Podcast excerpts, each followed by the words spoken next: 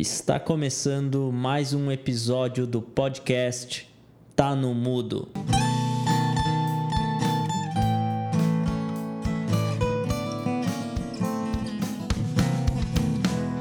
Olá, tudo bem? Meu nome é Diego Vieira e sejam muito bem-vindos a mais um episódio do nosso podcast, o Tá no Mudo.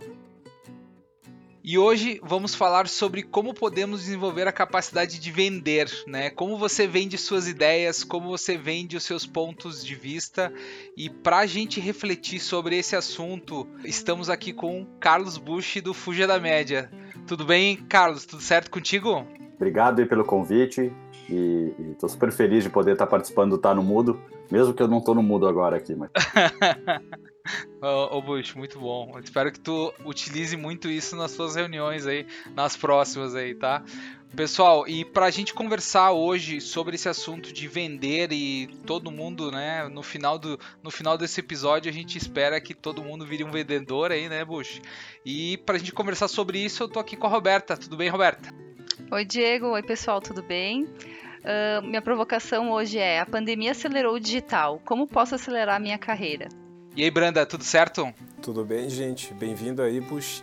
É, a minha frase hoje, não sou vendedor, né? Ou acho que não sou, mas a minha frase então de hoje é: venda o problema que você resolve e não o produto que você vende. E aí, pessoal, tudo certo? Mas vamos falar de coisa boa? Vamos falar de TechPix? Por que, que a TechPix foi a câmera mais vendida do Brasil? Fala galera, Natan por aqui. E em um mundo onde os vendedores são mal vistos, como convencer que todos somos vendedores de nós mesmos? Eu vou numa bem curtinha, hashtag todos somos vendedores. Acho que um ponto bem importante aqui é que todos são vendedores, ou de ideias, ou de projetos, ou de alguma coisa que tu precisa uh, evoluir como dentro da tua carreira, ou até mesmo com a tua esposa, né, Buxo? Vamos negociar alguma coisa e isso para mim é ser vendedor, é saber ter saber a arte de negociar. Acho que para a gente iniciar a nossa conversa aqui, Uh, a gente falou muito de vendedores, de, de média. Eu acho que quem acompanha aqui o teu trabalho com o Fuja da Média entende e também consegue fazer essa ligação entre profissionais que estão fora ou que estão acima da média, né?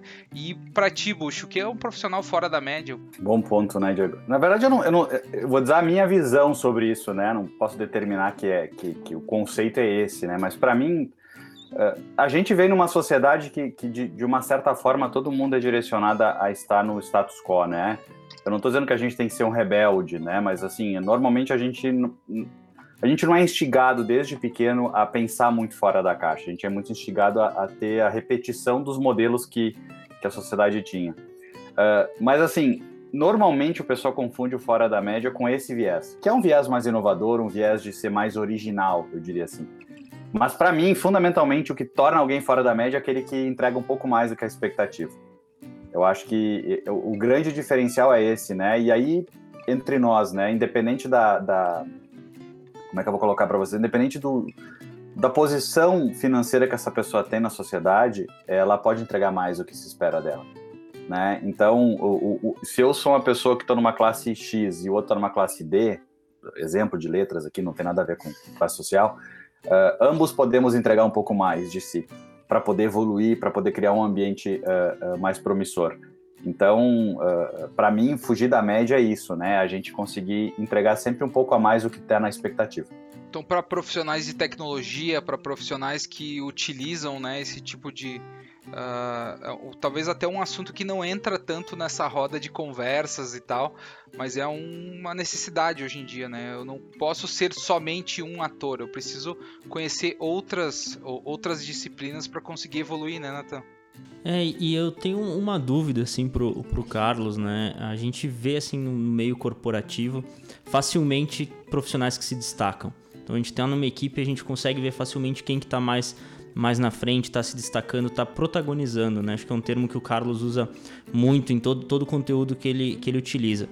E, e Carlos, eu sei que tu tem uma experiência, a gente está falando de vendas aqui, mas tu é um grande líder em vendas, né? Não é, um, não é somente não efetua somente as vendas, mas tu lidera uma equipe que vende. Isso acho que muda algumas coisas mudam aí. E dentro dessa tua experiência também como líder de vendas, líder de profissionais, essa questão de fugir da média, de ser um protagonista, de estar fora da curva, é uma questão que se pega muito cedo num estagiário, se nota essa, essa diferença de perfil, ou é uma coisa que profissionais que daqui a pouco por muitos anos não se viram protagonizando, saindo do comum e depois eles conseguem sair, uh, fazer essa transição de carreira ao longo dessa jornada? É uma coisa que se vê muito cedo e aquilo se, é, é, contínuo ou é uma coisa que se pode fazer ao longo da carreira, essa questão de ser diferenciado? Eu, antes de te responder, é, para mim a resposta seria bem simples de te dizer, mas eu vou contar um caso para vocês para tentar fazer um pano de fundo do porquê que eu tô, tô trazendo tal, tal forma de pensar. Eu desde cedo sempre fui uma pessoa que me entreguei muito às coisas, tentei fazer o melhor que eu podia. Então eu sou um exemplo nesse sentido. Mas o que eu vejo, e aí eu posso pegar tanto no ramo do futebol, pegar um esporte assim que eu, no Brasil é, é, é, é, se fala muito, né? Ou se eu pegar, por exemplo, situações minhas profissionais, tem características que se assemelham muito das pessoas que conseguem ter mais protagonismo que as outras. Vou dar o um exemplo. No futebol, a gente tem, tem profissionais que são fora da média, assim, disparado. Mas vocês notam que com o tempo essas pessoas deixam de ser protagonistas né? Alguns pela idade, mas a maioria por, por, por foco, por mente, né? Porque eles deixam de entregar talvez aquilo que entregavam, talvez eles receberam um reconhecimento financeiro que fez com que eles mudassem a razão uh, pela qual eles executavam aquilo. Então, normalmente a gente fala no futebol, né? Um time cheio de estrelas normalmente não é o time que vai ser campeão, porque a gente precisa de um time que queira correr junto, etc, né? Que tenha o coletivo e tenha a ambição. Às vezes não tem mais isso. E quando eu olho em trabalho, uh, eu vejo, assim, se eu analisar de cada 50 pessoas que trabalham comigo, realmente as pessoas que chamam atenção não são as pessoas que vêm de família muito bem posicionada financeiramente, ou seja, tiveram uma educação muito rica, tiveram muitas oportunidades, e em contrapartida, pessoas que vêm de grandes centros, né? Então, assim, normalmente quando eu dou uma oportunidade para alguém que não vem de um grande centro, né? Ou uma pessoa que não vem da classe econômica alta, são as pessoas que mais acabam se destacando. E eu não estou falando aqui da inteligência, não estou falando da condição de performar. Né? Eu estou falando da disposição que aquela pessoa tem de entregar mais. Uh, então, se eu fizer essa analogia, e aí talvez isso como um pano de fundo para colocar, a decisão se eu vou protagonizar ou não, ela é somente nossa. Ninguém aqui tem limitação para protagonizar ou não. Obviamente, vocês me chamarem para fazer alguma coisa que eu não tenho aptidão, ou, ou, eu não tenho, enfim, talvez eu não vá performar, mas eu vou me entregar o melhor possível. E, obviamente, as que eu tiver uh, uh, mais aptidão, eu vou performar e provavelmente eu vou me destacar. Talvez o grande fator de tudo é o propósito da pessoa que está por trás. Porque se a pessoa estiver fazendo só porque ela quer agradar o chefe, só porque ela quer aquela a tarefa, não vai se sustentar. Se o propósito dela é de verdade ser uma pessoa que cause a diferença no que ela faça, aí sim ela vai. Né? É o que eu tento passar, por exemplo, pro meu filho. Né? Eu tenho um filho de 12 anos e, e se eu tô andando com, no carro e eu falo para ele fazer as coisas certas e se ele me vê andando a 120 km por hora numa, numa via que é 100, uh, vai tudo por água abaixo. Entende? O meu propósito tem que ser de ser referência, de entregar o melhor e ao mesmo tempo eu tenho que saber que tem um ônus isso. Né? E o legal que tu, fa tu fala aí, fazendo o link do papel do líder de novo, né? Que o Natan comentou. Uh, como que qual que é o cuidado ou como que esse líder consegue olhar para esse profissional e conseguir extrair o melhor dele para fazer esse, esse, vínculo da entrega que tem que ter, né, que a empresa busca, da venda que, que, que busca realizar, com, com, essa percepção desse, desse funcionário, desse subordinado, enfim, como é que tu vê essa ciência e a, a liderança efetivamente acontecendo no dia a dia? Para mim a palavra é empatia, mas empatia no sentido uh, mais não tão romântico como a gente usa hoje em dia. Ah, eh, se coloca no lugar do outro. Por exemplo, se eu for apertar a mão de cada um de vocês, vocês eu nunca vou sentir a mão de vocês, eu vou sentir a minha sendo apertada, mas eu, o que eu sinto é a minha. Então eu nunca vou sentir o que você sente. Então esse papo que a gente fala muito assim, ah, tem que se colocar no lugar do outro. Não, não tem que se colocar, porque cada um de nós tem uma história, uma forma de pensar tal. O que a gente tem que colocar é que a gente tem que entender que a resposta do outro, o comportamento do outro vai ser diferente do que a gente é né? E isso é empatia. Então, empatia de um líder é ele saber que cada pessoa ele vai ter que motivar, ele vai ter que cobrar, ele vai ter que direcionar de maneiras diferentes. E, infelizmente, a gente como ser humano, a gente precisa de um tempo para amadurecer. Tem pessoas que até amadurecem mais cedo, mas a grande maioria demora um tempo. Por isso que a gente fala, né, pros filhos, ah, quando for maior tu vai saber como isso aqui te fazia sentido, né? Porque na verdade é isso. Hoje eu olho o modelo de liderança que eu tenho, e se eu voltar 20 anos quando eu tinha, gente, é assim.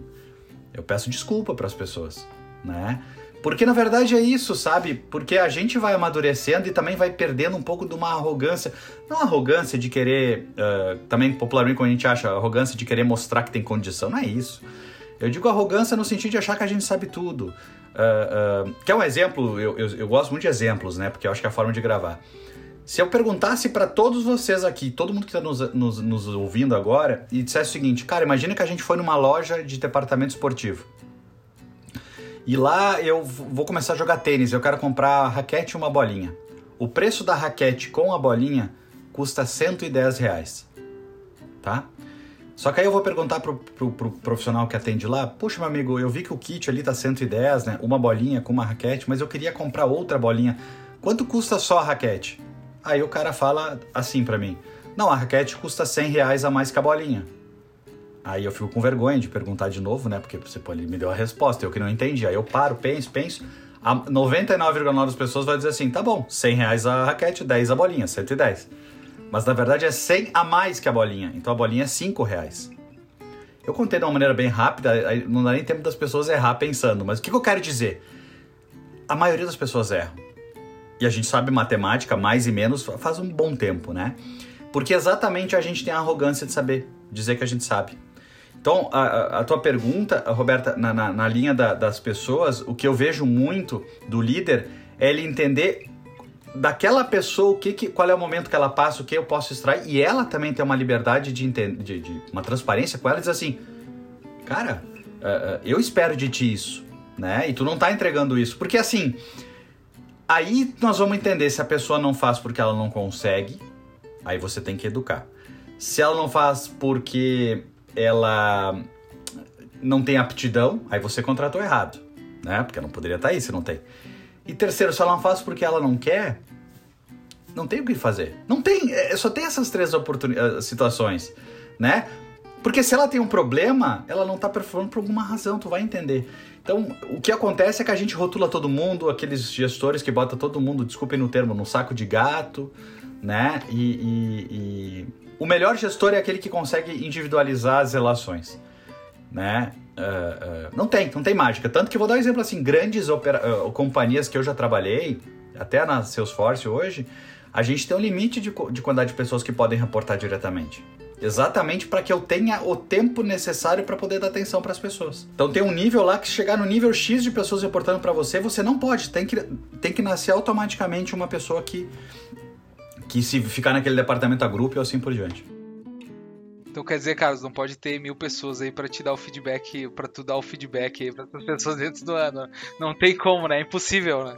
Não, não, não. Eu não vou dar o número exato, mas assim, uh se eu não me engano, no máximo são 10 pessoas reporte direto, ou 11, uma coisa assim. É, duas pizzas tem que, tem que servir a galera. É. É, é o conceito. É. Uh, Carlos, eu ia fazer só uma pergunta em relação ao. Uh, tu falou um pouco né, da arrogância e tudo isso que existe, mas é o como saber se vender, tá? Porque eu, um pouco da experiência que eu vejo, o pessoal tem um pouco daquele receio. Ah, mas se eu falar muito ali, melhor eu ficar aqui na minha porque, ah, vender meu peixe, por quê? Se vai ter daqui a pouco o meu gestor. Ah, olha aquele outro lá se vendendo, nossa, que coisa, tá se aparecendo. O que que tu indica? Porque, é, é, principalmente na área de TI, a gente vê muitas pessoas que fazem muitas coisas bacanas, mas infelizmente uh, não costumam não aparecer, costumam ficar mais no seu, né? E, e não é questão de, de, de querer se mostrar, é, uh, qual que é o limite dessa humildade, digamos assim, né? Pô, vai lá e vende teu peixe, sabe? Eu, eu penso assim, ó. Uh, a gente já começa tendo o preconceito que o cara tá se mostrando, né? A gente já começa invertendo a arrogância, né? Arrogância é quando o cara não quer aprender. Ele acha que já sabe. O cara mostrar o trabalho dele com destaque, eu não vejo mal nenhum. Eu, eu vou voltar na minha história, assim, eu, eu eu, eu passei por isso, né? Eu comecei numa empresa que eu fui o segundo funcionário e depois quando eu saí, sei lá, né? Muita gente reportando para mim. E, e, eu nunca passei por cima de ninguém, eu nunca, no sentido de, de ser mal, o que eu fazia era o seguinte: Se me pediam para fazer uma tela, eu fazia a tela. Se me pediam para fazer uma regra de negócio, eu fazia a regra de negócio. De forma que, mesmo que eu não falasse, eu seria notado. E, e uma coisa que eu falo muito, ah, mas eu sou tímido tal, tranquilo, tranquilo. Para se destacar, não precisa ser falante, não precisa ser uma pessoa que, que seja uh, sorridente o tempo inteiro. Não, não tem nada a ver. O que tem a ver com a tua segurança, tu vai poder começar a, a, a compartilhar o que tu está fazendo. Então, assim, o problema é que já nasce o preconceito. Ah, não vou falar porque meu chefe vai ficar melindrado. Cara, tu tem que dar um jeito de aparecer o teu trabalho. Porque se teu chefe, infelizmente, a grande chance dele não ser bom acima de ti, porque ele também. Pô, o mercado de TI tem isso, né? O mercado TI tem isso. É, é o, o, o, o, cara que é bom programador vira o analista. Que, sei lá se chamam assim ainda hoje em dia, né? Mas, tipo assim, normalmente a gente tem que crescer na cadeia. Não tem nada a ver. Não tem nada a ver. Entendeu? É que nem, é, assim, pegar analogia em qualquer outra profissão, não tem. Não tem nada disso, né? Uh, nunca uma profissão substitui a outra. Pode até acontecer. Por exemplo, vendas. Uh, eu canso de ver companhias que pegam o melhor vendedor e transformam em gestor. Cara, acabaram. Acabaram com o cara. Entendeu? Porque o cara almejava, que ele queria. Bem, o que ele almeja versus o que ele pode são coisas bem diferentes às vezes. Né? E ele, não que ele não possa conquistar, mas simplesmente por ele entregar a cota não quer dizer que ele tá, tem habilidade de gerenciar pessoas, né? E, e, e, essa coisa do programador, para mim é o seguinte, eu tenho um preconceito muito forte que assim, quando, para mim o destaque de uma pessoa no trabalho acontece quando ela não está no trabalho. Tá? Isso para mim é, é assim, é, é, se tu simplesmente chega na empresa, trabalha muito bem, perfeito, e às 6 horas bateu o, sino, tu vai embora, tudo certo, me desculpa, tu é ordinário. É, é para isso que as fábricas foram criadas, né? Pro operário padrão, que inicia, faz o que fazer e sai. O cara que vai sair da média ou vai fugir da média é o cara que vai fazer o que os outros não fazem. Todo mundo trabalha das 8 às 6. Como é que eu faço para sair? Ah, de noite, em vez de eu assistir uma série, eu vou fazer um sistema que eu vou me desafiar a fazer. Eu vou gravar um vídeo no YouTube, né? Eu vou criar um artigo no LinkedIn que não paga nada. Aí eu pergunto pro cara que tá lá agora, dizendo assim: ah, pois é, não tem oportunidade. Eu pergunto, cara, Quantos livros tu leu esse mês? Quantos artigos tu publicou no LinkedIn? Quantos vídeos tu gravou no YouTube? Detalhe, só precisa de um aparelho celular pra fazer isso. E é tudo de graça. Ah, porque eu tenho vergonha. Bem, é, é, é, entre ter vergonha e não ter é só decisão de não ter, porque não, não é prática que vai eliminar. Eu também, se eu voltar hoje e ver os vídeos que eu gravava, até mesmo no canal Fugir da Média, se eu voltar um ano atrás, eu vou ter vergonha, mas tá lá para eu lembrar como eu era e ficar feliz. Todos temos, uh, Carlos, falando baixinho, todos temos aí alguns episódios. Bons vídeos aprende. antigos, né? Bom vi bom vídeos antigos. Carlos, me diz uma coisa, a gente falou aqui do profissional, mas como que as empresas, elas podem ou como elas criam ambientes onde o propósito se torne algo legítimo? E não se confunda com as metas financeiras, redução de custos. Uh, vejo muitas empresas mostrando um propósito belo, lindo ali, comunidade achando tudo bacana, mas na real chega no dia a dia é, pô, eu quero mais resultado financeiro, eu quero redução de custo, enfim, tudo aquilo que talvez parece que não cola com o propósito. Queria um pouco te ouvir sobre isso, Carlos. Eu, eu adoro esse tema, adoro porque eu, eu aprendi muito nos últimos anos sobre isso. Eu achava que eu, que eu que, que eu tinha uma visão boa e eu vi que, que propósito é muito mais amplo, né? Primeira coisa que a gente tem que desmistificar: propósito versus ter lucro, ter competitividade, se manter na ponta, não, eles não são conflitantes. Eles se tornam conflitantes quando eu, ve, eu faço coisas que não estão no meu propósito, né? Então, uh, por exemplo, se o meu propósito é tratar todo mundo bem, eu nunca vou poder tratar alguém mal. Não importa se vai eu vou aumentar o lucro ou não vou aumentar o lucro. Não posso. Não posso. Entendeu? Eu tô pegando uma coisa ordinária para dar um exemplo, né? Vamos pegar um exemplo para ver se fixa, para todo mundo que tá nos escutando pegar. Imagina que eu sou uma, eu sou uma loja que vendo camisetas só. Camisetas, né? Camisetas de tudo que é. Eu, eu coloco gravuras, coloridas, flores, o que seja. Um dia onde vocês chegam na minha loja, eu tô com meus funcionários lá e o meu propósito eu digo o seguinte para meus funcionários né? Propósito lá, tá pintado nas paredes, todo mundo assim. Eu vou prestar o melhor, eu vou resolver o problema do meu cliente, eu vou prestar o melhor atendimento do meu cliente a um preço justo e com melhor sustentabilidade do mercado. Então são três valores aqui fortes, né? Preço justo, sustentabilidade e endereçar o que tu precisa. Aí chega o Carlos lá e pergunta, olhou três camisetas e pergunta, cara, como é que tu garante que esse preço é justo? Aí o cara não sabe responder. Não, meu preço é justo. Como é que tu, como é que tu, como é que tu diz que teu valor é preço justo se tu não tem uma cultura de mostrar que é justo? Primeira coisa, se tu quer, se tu quer mostrar que é justo, tem que ter a cadeia de custo do início da compra da matéria-prima até a venda aberta pro teu vendedor dominar. Entendeu? E o teu cliente tem que saber, ó, cara, a minha margem é 30%. Qual é o problema, margem? Em nenhum momento está dito que propósito é não ter lucro. Propósito é ser honesto, né? É, é, é ter um fim. O meu propósito pode ser só. Eu nunca esqueço de ter uma empresa aí da Serra, tá? Que eu lembro que, que eu fui negociar um dia, o cara, o comprador disse pra mim, não, o negócio é ser bom pros dois. Aí ele deu o nome dos dois sócios da empresa. né? eu, eu, eu, achei, achei super inteligente a brincadeira. Mas assim, visivelmente, ele não vai fazer o melhor negócio para a empresa dele. Entendeu? Porque se o melhor negócio para a empresa dele é ele conseguir comprar pelo menor preço que ele pode, independente se eu saio feliz ou não, já começou errada a relação. Isso não é o propósito adequado, né? Vou pegar o exemplo que eu falei das camisetas. Eu chego lá e digo, ah, cara, puxa, eu tô querendo fazer uma, uma festinha na minha empresa, eu queria fazer camiseta para todos os funcionários, mas obviamente não vou comprar essas de vocês, eu queria mandar fazer, vocês não podem me ajudar? Aí eu tenho três tipos de profissional. Tem um profissional que vai dizer assim, ah, a gente só trabalha com essas camisetas que estão aqui. É, não tem o que fazer. Boa sorte. Super cordial, lindo, ah, maravilhoso. Aí na pergunta, ah, se tua filha precisar de camiseta, chegou umas modelos novos e tal. Esse é o ordinário, né, embuche? Esse é o ordinário, né? Da, é, esse é o ordinário. 6, é esse é o ordinário, né? Tem um mal educado que eu nem vou comentar, né? Mas tem o ordinário. Aí tem aquele cara que já se acha um pouco mais inteligente. Aí ele diz assim: não, não, mas peraí que eu vou te dar o telefone de quem vai conseguir resolver isso pra ti.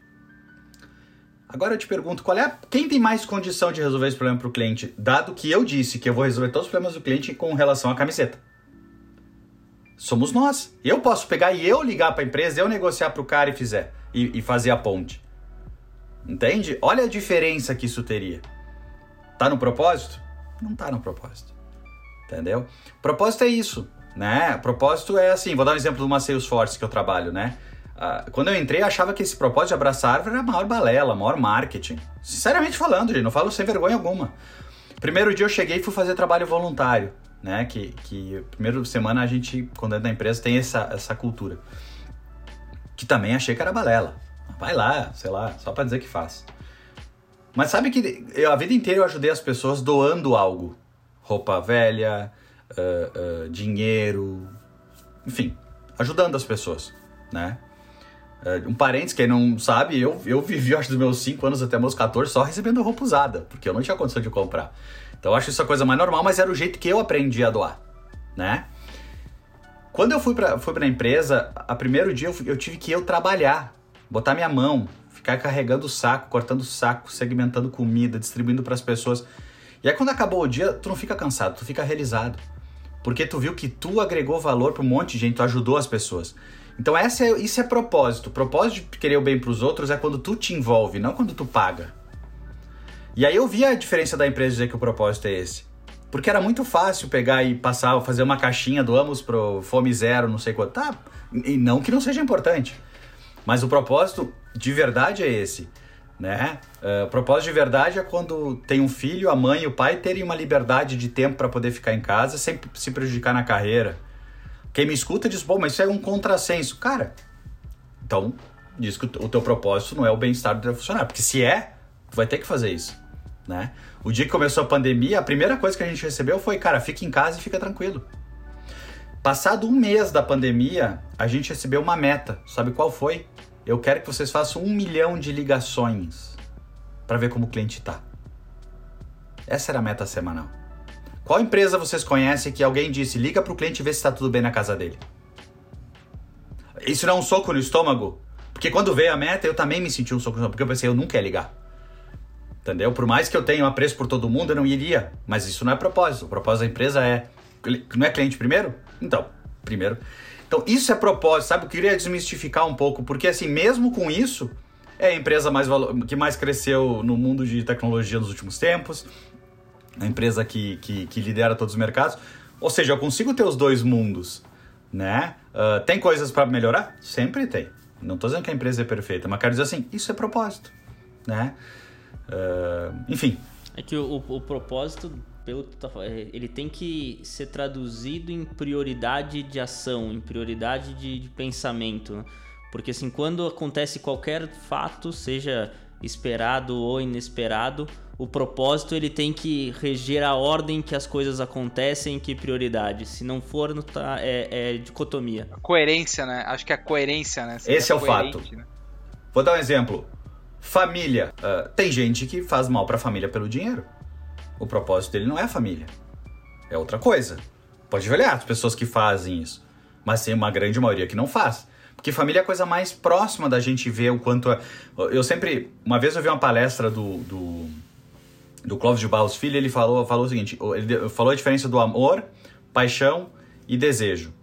Mas finalizando a história dele, o amor que ele deu exemplo foi, cara, o amor é quando tu te colocaria no lugar da outra pessoa para sentir a dor que ela tá sentindo.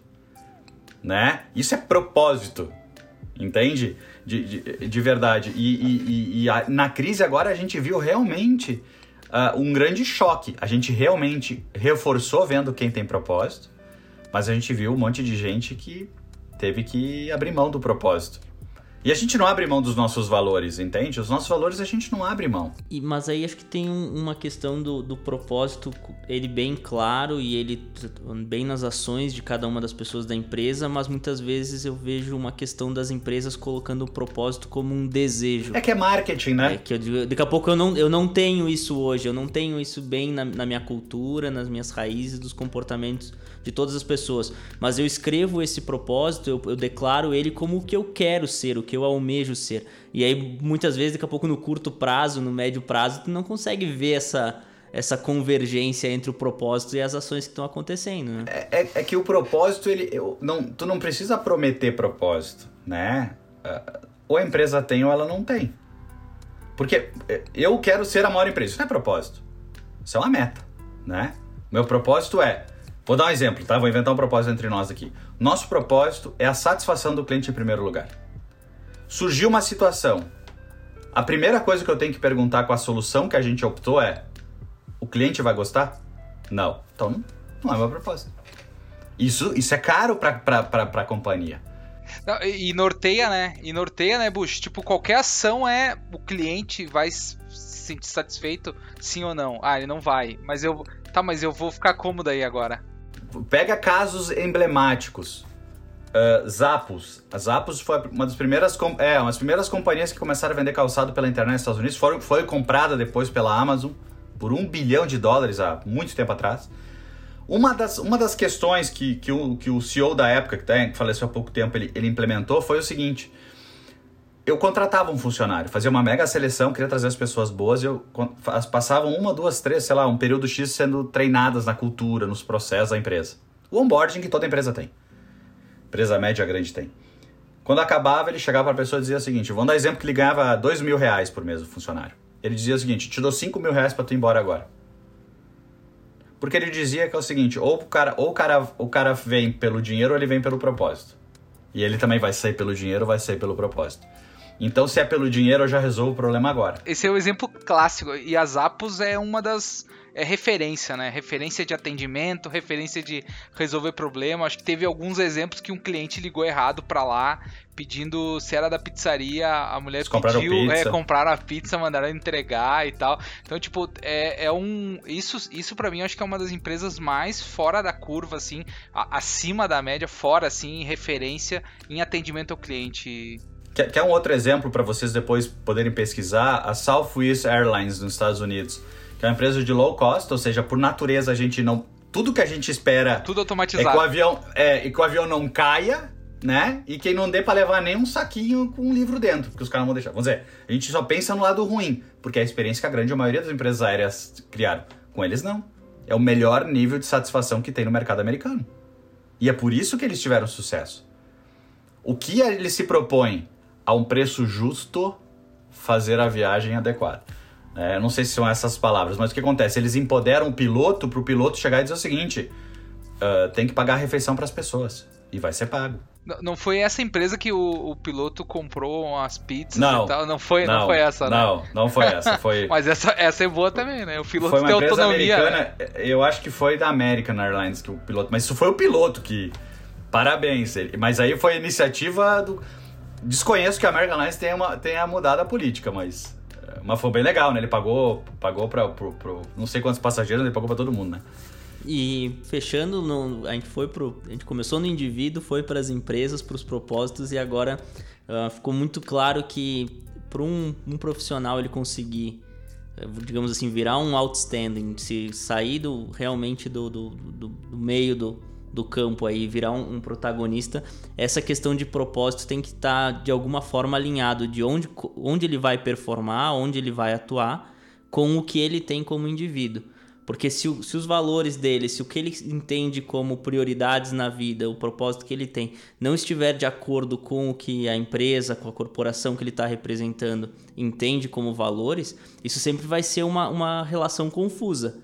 Sempre vai ser uma relação que a empresa está buscando algumas prioridades e ele está buscando outras. E aí ele vai ficar, vai ficar difícil dele conseguir daqui a pouco performar num nível tão alto.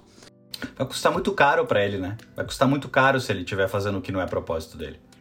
Cara, o que eu digo é o seguinte, ele vai ter sempre ter um esforço adicional para compensar o que não é dele, né? E, e, e, um parênteses que eu vou te fazer assim, Natan, que, que eu acho que é super importante. Uh, eu acabei nem comentando com vocês, eu, eu tô lançando, vou lançar um livro no segundo semestre agora. É, é, eu não sei se eu posso falar o título, então não vou falar porque a gente fechou justamente hoje, olha a coincidência. É, não vai ser Fuja da Média, tá? Mas é, é nessa linha. E, eu, e dentro desse livro eu trouxe um método que eu analisei, eu peguei esses essa minha experiência, os cinco pilares que fazem um cara ser protagonista. Uma, uma mulher, um homem, né?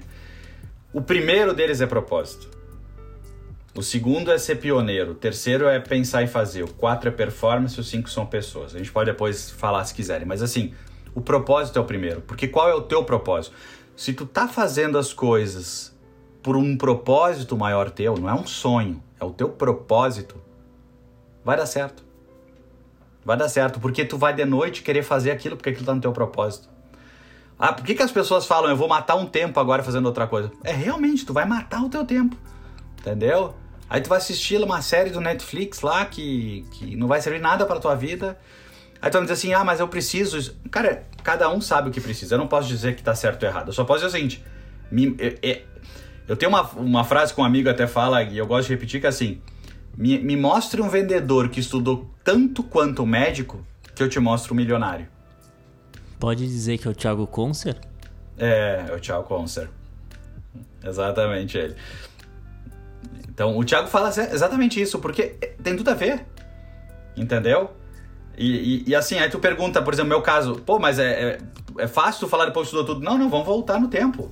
Estudei em Lajado, escola estadual, primeiro grau inteiro, segundo grau inteiro entendeu? Fui fazer vestibular, só passei em um lugar, porque não é que eu era um mau aluno, eu era ótimo, mas assim, a minha barra era outra. Sim. Né? Tu não jogava achava... na mesma tu não jogava não. na mesma liga. Já, não... o, o, Bush, o Bush, isso lá em. Lajeado, aqui no Rio Grande do Sul. lá em Lajeado, sim, sim. Sim, eu fiz o primeiro e segundo grau em escola estadual, né? E, e aí eu, eu passei no vestibular, uh, eu fiz para duas instituições privadas, porque pública eu nem tentei, né? Não, é. Não, não, adiantava, né? Eu achar, por mais que eu era um aluno muito. Assim, fui um aluno que sempre tirei 8, 9, 10 na vida inteira, mas eu sabia que a minha barra era outra, né? E, e, foi, foi interessante porque eu troquei cinco vezes de curso depois ao longo, porque eu fui vendo que o meu propósito não era aquilo que eu fazia bem, né? Então, assim, uh, eu comecei com ciência da computação, mas assim, vai me perguntar assim, naquela época, se eu era bom nisso ou não, cara, eu tinha mais de 20 certificação Microsoft, eu era DBA Microsoft, DBA Oracle, era, eu, assim, um cara, aqueles caras cheios de estrela, assim. Mas eu dizia, isso não é o que eu, não é meu propósito. Isso é só o meio que eu estou indo bem para poder chegar no meu propósito. Meu propósito era outro, né? E, então as pessoas têm que entender isso às vezes. É, às vezes eu tenho, eu tenho caminhos que eu vou percorrer para poder me levar mais à frente, onde eu vou poder ter uma entrada para o meu propósito. Que né? isso, tu, tu, era DBA então, Bush? Eu fui, eu fui programador, né? Eu fui programador e DBA por, por bastante tempo. Foi uns oito. Eu, eu trabalhei com software livre muito tempo, né? Eu trabalhei na Univates uh, cinco anos. Eu, meu primeiro emprego formal uh, foi na Univates fazendo Xerox. Eu comecei fazendo Xerox em 94, quando tinha 14 anos. Eu sei, eu sou jovem, pareço mais jovem. Quem não tá vendo é uma pena. Vai, vai ver quanta estrada É, de se chão a tu falar andou. o preço do Xerox, o pessoal vai conseguir chutar o ano. É, vai, vai. Não, o preço da gasolina, o preço da gasolina.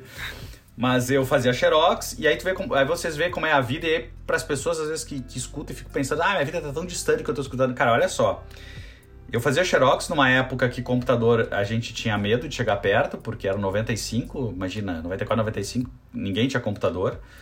Os professores da instituição faziam as provas em papel, a caneta, e tinha uma pessoa dentro do xerox que ela passava o dia digitando o material manual dos professores para para o meio digital para poder imprimir bonito e a gente fazer as cópias das provas de xerox para a noite estar pronto. E eu fui vendo aquilo, me interessei pro computador e um dia eu cheguei para minha mãe pedi, mãe, eu gostaria muito de, de fazer curso de informática, né? Estavam abrindo na época os cursinhos e tal. E a minha mãe um dia foi, né? foi me matricular lá e, e ela voltou, toda, eu todo feliz, ela disse, ah, te matriculei. Aí eu disse, pô, que legal, qual curso, né? Já pensando se era Windows ou era DOS, que era os dois, né? Ela falou assim, não, te matriculei no curso de datilografia, porque não tem como usar computador se tu não sabe usar todos os dedos. Aí aqui foi um balde de água fria, eu pensei, cara, acabou o caminhão. Mas aí, aí é o lado de, né, eu fui e, e me dediquei o que eu podia na datilografia. E passei super bem na datilografia, né, tal. Eis que no final daquele ano, o calendário, a Univates abriu uma, um, um espaço para um estagiário de digitação na biblioteca para informática da biblioteca. E eu passei porque eu era o mais rápido. Bichão, né? Tu era o bichão da datilografia. Mas, ó. mas, mas tu, Pá, tu pá, vê como é os pontos depois, né? Porque eu fiz aquilo que não.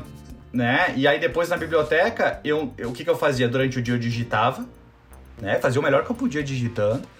Mas eu saía de lá, como ninguém conhecia aquele sistema, eu digo, cara, eu vou ter que conhecer esse sistema. É um sistema da Unesco, lá de Israel, eu digo, vou, vou ter que conhecer. E, gente, só pra um parênteses aqui, não tinha Google naquela época, tá, pessoal? Só pra. Não, não tinha essas coisas. colocar no, No cenário. É, No máximo, não era no essa máximo vida, não. um Netscape, alguma coisinha lá. É, não, Netscape foi depois também. 96 Netscape. É, mas aí assim, sei lá como, aprendi, aí aprendi a programar, era MicroEases o nome do software. Enfim, o que eu quero dizer é o seguinte, cada vez eu tinha um, eu nunca sonhei muito à frente. Eu sempre, eu, eu, eu, eu pensava no próximo passo, sabe? Eu quero isso.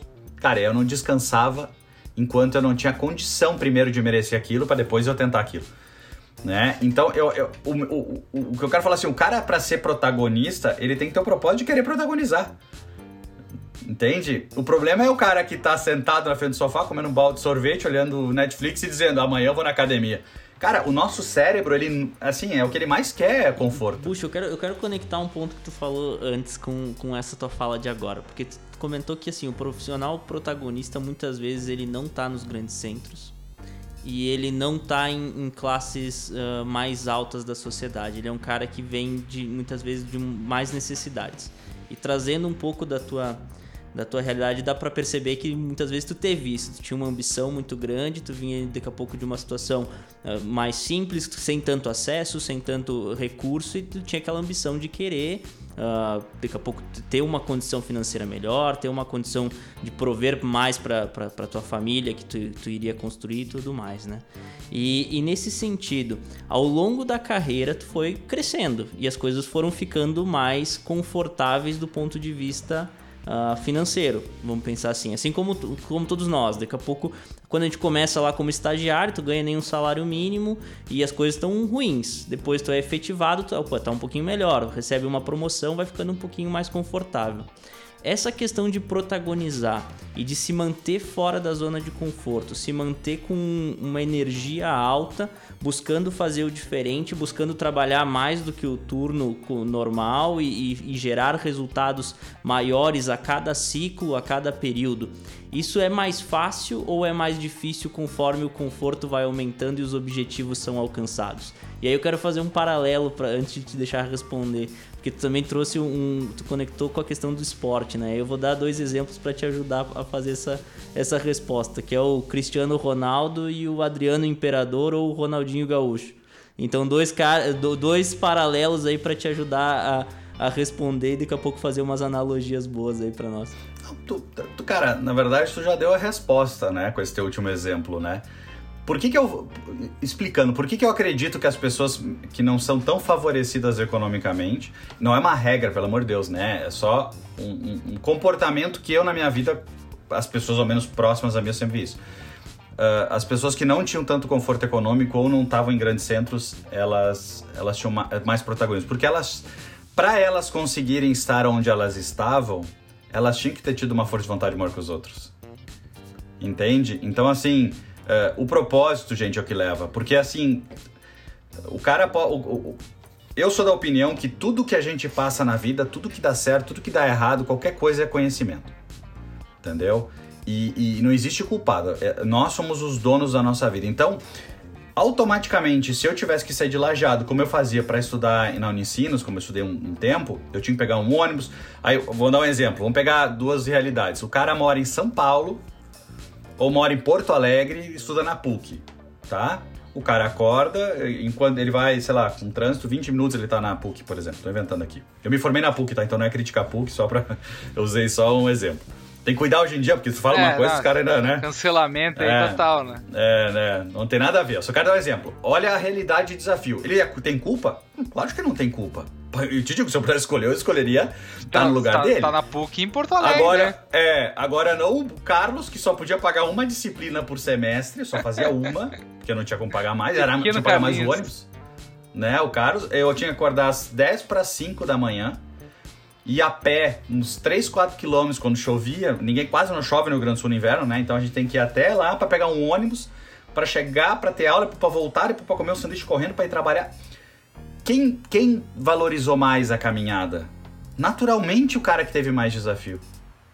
Entendeu? Isso não quer dizer que por ele ter feito isso ele vai ter ele vai, ele vai ser protagonista. Agora, se o mindset dele for forte o suficiente nisso, ele já tá na frente do outro cara. No sentido de mindset. O outro cara, de certa forma, ele tá. Ele, ele, ele, ele teria. Eu nunca esqueço, cara, quando eu comecei a trabalhar nesse, nesse lugar aí que.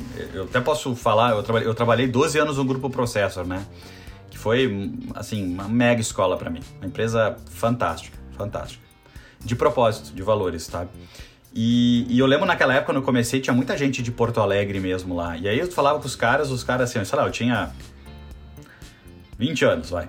Os caras assim, ah não, porque isso aqui eu fui com meu pai para Nova York. Eu pensei, cara, meu Deus, o cara foi para Nova York quando era criança. Nossa senhora, minha realidade, entendeu? Eu tinha ido para São Paulo duas vezes na vida, ainda de Transbrasil, sabe? Então, o que eu quero dizer é que assim, o, o a, a, infelizmente, a, a, dificuldade ela é necessária para criar essa, essa, essa força. Agora vamos lá. Eu trouxe pegando teu exemplo final. Por que que para mim nunca mudou? Como não muda hoje, tá? Hoje a minha, a, a, o meu foco ele é o mesmo que eu tinha 14 anos. É o mesmo foco. Porque eu nunca, nunca fiz pelo dinheiro. Eu fiz pelo meu, meu prazer de querer fazer aquilo, sabe? Óbvio, não vou ser assim, óbvio que o dinheiro sempre fez parte, mas eu não fazia aquilo porque ah, eu vou fazer isso porque isso aqui vai me dar mais dinheiro. Não, porque senão eu não teria ido, eu não teria trocado de emprego nem nunca. Porque as minhas primeiras três ou quatro vezes que eu troquei de emprego foi pagar menos. Porque eu acreditava naquele projeto específico. Então, para resumir aí, o nosso episódio é persistência, resiliência e, e foco no, no, na carreira.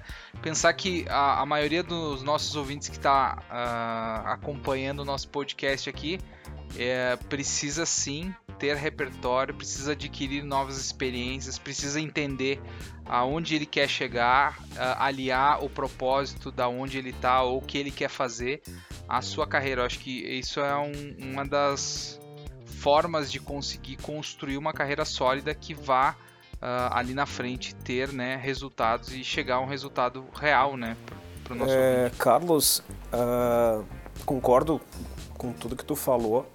Eu até tô lendo um livro uh, recentemente para comecei a ler um livro aí que é para tentar baixar um pouquinho aí a intensidade, sabe? Mas não porque a zona de conforto está me chamando ou porque não é para poder me organizar um pouco mais uh, no sentido, beleza, eu tô aqui dando prioridade para estar no mundo, eu estou dando prioridade para outros cursos que eu estou fazendo, estou fazendo uma pós também. Esses dias me veio uma ideia de fazer mandarim, mas não, pera aí, mas uh, pera aí, deixa, vamos organizar isso. É, sei das tuas atividades, sei que tu é muito envolvido com o YouTube, tu tem o teu canal aí. É, como é que tu coloca um limite? Porque tu tem filhos, tu tem que também seguir a vida. cuidar com o tal do burnout, que é algo que está afetando. Qual que é esse limite? Como é que tu vê? Tu não é uma pessoa aí que é bastante influenciadora nas redes sociais, mas provavelmente deve ter uma organização bem consistente em relação a qual o meu limite aqui, né? É, eu, eu, eu sou da opinião. Na verdade, eu não acredito que o grande volume de horas é o que vai te dar produtividade. Eu acho que é, é, é, é o melhor uso das horas, né? Então, assim, eu tenho, eu tenho uma, uma rotina, né? Eu acho que tudo é rotina. E uma coisa que eu faço muito, se você pegasse, por exemplo, o dia e pegasse às 8 da manhã às 8 da noite, por exemplo, e, e fizesse cada meia hora uma coluna, olha como é que é normalmente a, a, nossa agenda. A gente vai marcando tarefas assim, marcou das 9 às 10, depois outra às 11 h 15, depois... Esse intervalo do meio é o intervalo que tu perde, joga no lixo. É o, é o intervalo da distração que se chama, né? Então, na verdade, o que eu faço sempre é tentar preencher isso com coisas úteis. Né? Então é isso que me faz ser produtivo, porque eu, eu não me permito uh, uh, uh, não ter produtividade. Né? se um cliente cancelar uma reunião em cima da hora, eu não vou ficar. Cara, simplesmente eu vou ter outra coisa que está na minha lista para fazer. Todos os dias, quem está nos ouvindo não vai saber, mas todos os dias eu tenho um papel com o que eu tenho que fazer do dia. Todos os dias. Normalmente, eu, eu sou um cara muito ansioso, né? Então, normalmente, eu fazia sempre na noite anterior. Então, domingo à noite era o dia, para mim, chave, né? Para organizar a semana, minhas metas, etc. Porque aí, o que, que eu fazia? Eu focava no papel. Focava no papel. E aí, tem coisas que nas nossas empresas, hoje a gente tem que melhorar, tipo WhatsApp, e-mail e, e canais derivados, que cada companhia tem uma aplicação, etc. Que é assim, cara e-mail eu só olho à tarde. Uh, WhatsApp eu vou olhar às 10, vou olhar às 2. Pode parecer loucura o que eu tô falando. Cara, é assim que eu vou trabalhar. E, e, e, e com meta, né? E aí o que, que é legal? No momento que eu. O momento que eu fiz o meu risquinhos lá no papel e sobrou tempo, eu vou curtir aquele tempo. Eu não preciso trabalhar mais porque sobrou, entendeu? Então esse é o grande fator que, que para mim da disciplina é assim, no final do dia eu tenho que eu tenho que usar o tempo da melhor forma. Mas ao mesmo tempo, se eu, o que eu me comprometi fazer no dia eu fiz, cara, aproveita melhor esse tempo. Aí vamos lá, cada um tem os seus pontos de, de prazer, digamos assim. Ah, para mim é ler, para mim é assistir Netflix, que seja. Se tu conseguir ter alguma coisa boa que também faça tu crescer, eu, gosto da forma matemática que é tu pegar 1.00 e elevar a 365. Se tu pegar 1.00, que é 100%, elevado a 365, que é um ano, ao final de um ano, quanto tu vai ter? Vai continuar sendo 1, porque tu não melhorou nada dia a dia. Continua sendo 100% tu. Se tu melhorar 1% por dia, ou seja, 1.01, e elevar a 365, tu vai ser 37.8 vezes mais impulsionado a ser melhor. Eu não sei se tu vai ser 37 vezes melhor, mas tu vai ser 30, o resultado de 1 passa a ser 37.8 e 1% do teu dia são só 15 minutos. Então o cara me dizer que tá com um burnout porque quer crescer, tá errado. Tá botando energia no lugar errado. Entendeu? Porque se ele chegasse do trabalho todo dia e tirasse meia hora para ir no YouTube ver um vídeo, uh, se, se ele. Entende? Esse é o crescimento.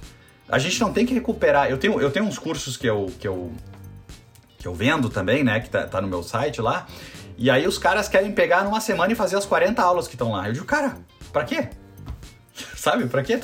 Tudo tem um tempo pra gente maturar também. Então não vai ganhar nada. O curso tá lá um ano depois que tu paga. Tem um ano pra tu fazer o curso. Precisa de um ano? Não precisa de um ano, mas também, cara, fazer uma semana, acho que não tem ganho. Né? Então é, a gente tem muita preocupação da velocidade, onde na verdade uh, o negócio é... Eu tenho uma frase que eu uso muito, né? Que não precisa correr, basta não ficar parado. É, isso, isso é importante, né? Tem que continuar o aprendizado dentro do tempo disponível que tu tem, né?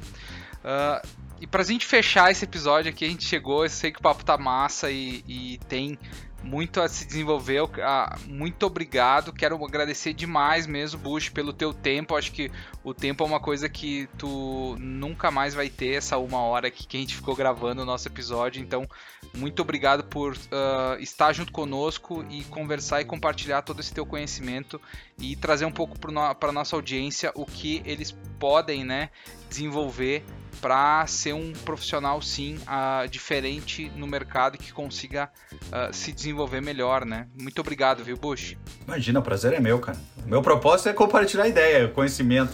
Pra mim é um prazer, uma diversão. Se vocês não me cortassem, a gente ia longe aqui, mas tudo bem.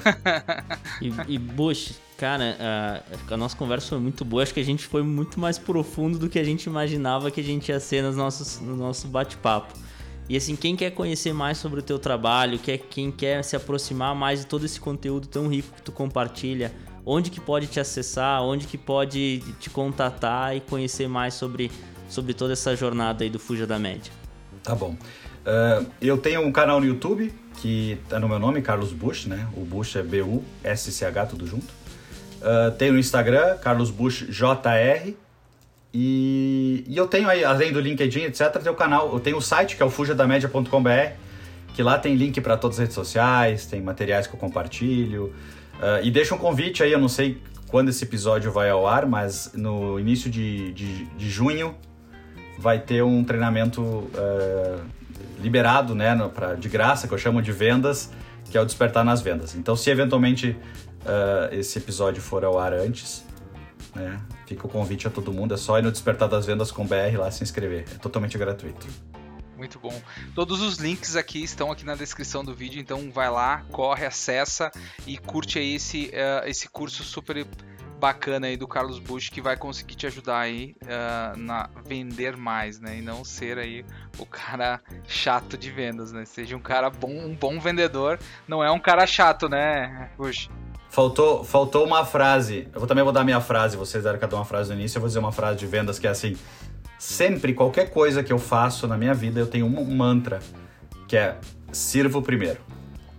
Eu sempre vou servir alguém primeiro. É o give get. Primeiro tu dá para depois pegar.